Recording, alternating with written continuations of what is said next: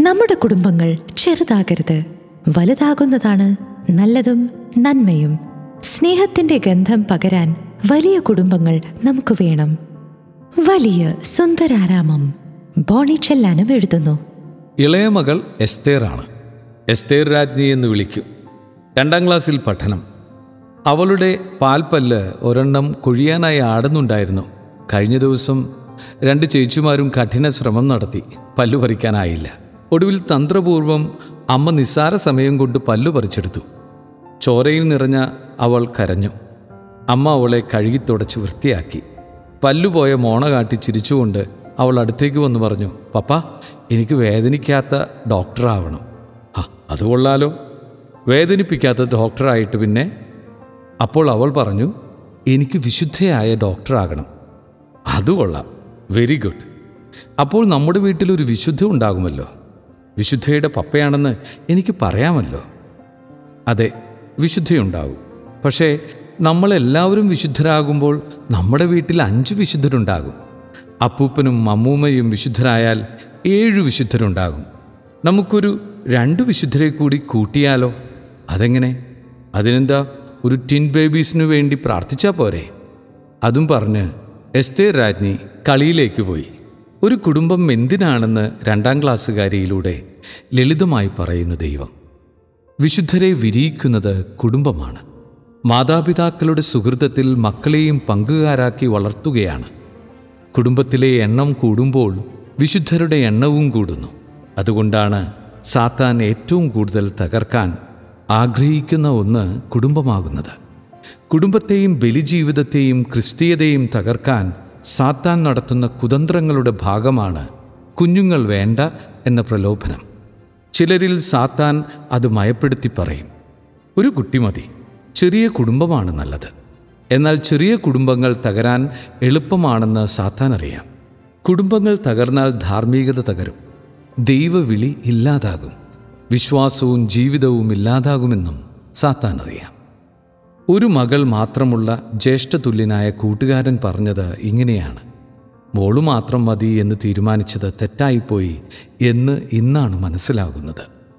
ഒന്നും ഷെയർ ചെയ്യാൻ കുഞ്ഞുനാൾ മുതൽ ആരും ഇല്ലാതിരുന്നതിനാൽ പങ്കുവയ്ക്കാൻ അറിയില്ല അവൾക്ക്. അവൾ പോലും അറിയാതെ അവൾ വല്ലാത്ത സ്വാർത്ഥയാകുന്നു. മറ്റുള്ളവരെ അംഗീകരിക്കാനും അവൾക്ക് കഴിയാതെ പോകുന്നത് കൂടുതൽ പ്രശ്നങ്ങളുണ്ടാക്കുന്നു.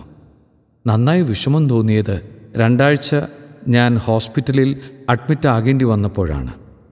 ഭാര്യ ഹോസ്പിറ്റലിൽ നിൽക്കുമ്പോൾ വീട്ടിൽ അവളെ തനിച്ചാക്കി എങ്ങനെ പോരും? ഹോസ്പിറ്റലിൽ നിൽക്കാനോ അവൾക്ക് കഴിയുന്നില്ല. ആ ദിവസങ്ങളിൽ കുറച്ചൊന്നുമല്ല ഞെരുങ്ങിയത്. ശരീരം മാത്രമല്ല മനസ്സും തളർന്നുപോയി.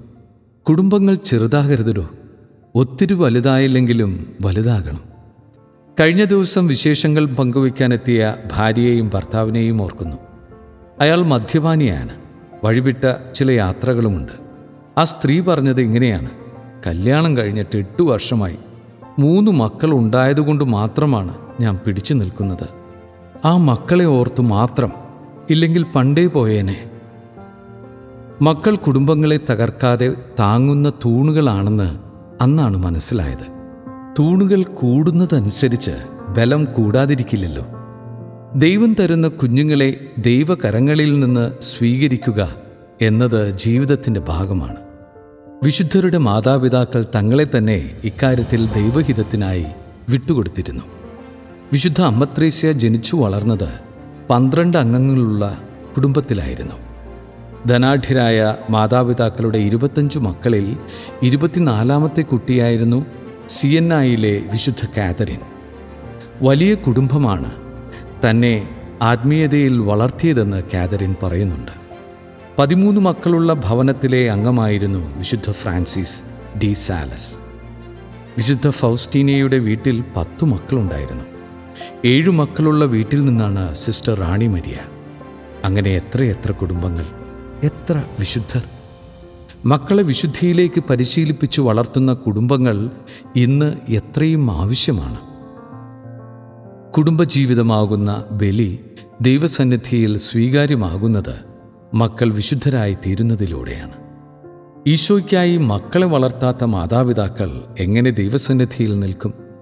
വിശുദ്ധിയിലും വിവേകത്തിലും പ്രാർത്ഥനയിലും കുഞ്ഞുങ്ങൾ വളരുന്ന കുടുംബമാണ് പുണ്യപുഷ്പങ്ങൾ വിരിയുന്ന സുന്ദരാരാമം. അത് ചെറുതാകേണ്ട. വലുതാകട്ടെ. വലുതാകണം. വിശുദ്ധിയുടെയും സ്നേഹത്തിന്റെയും ഗന്ധം പകരാൻ വലുതാകണം നമ്മുടെ കുടുംബങ്ങൾ.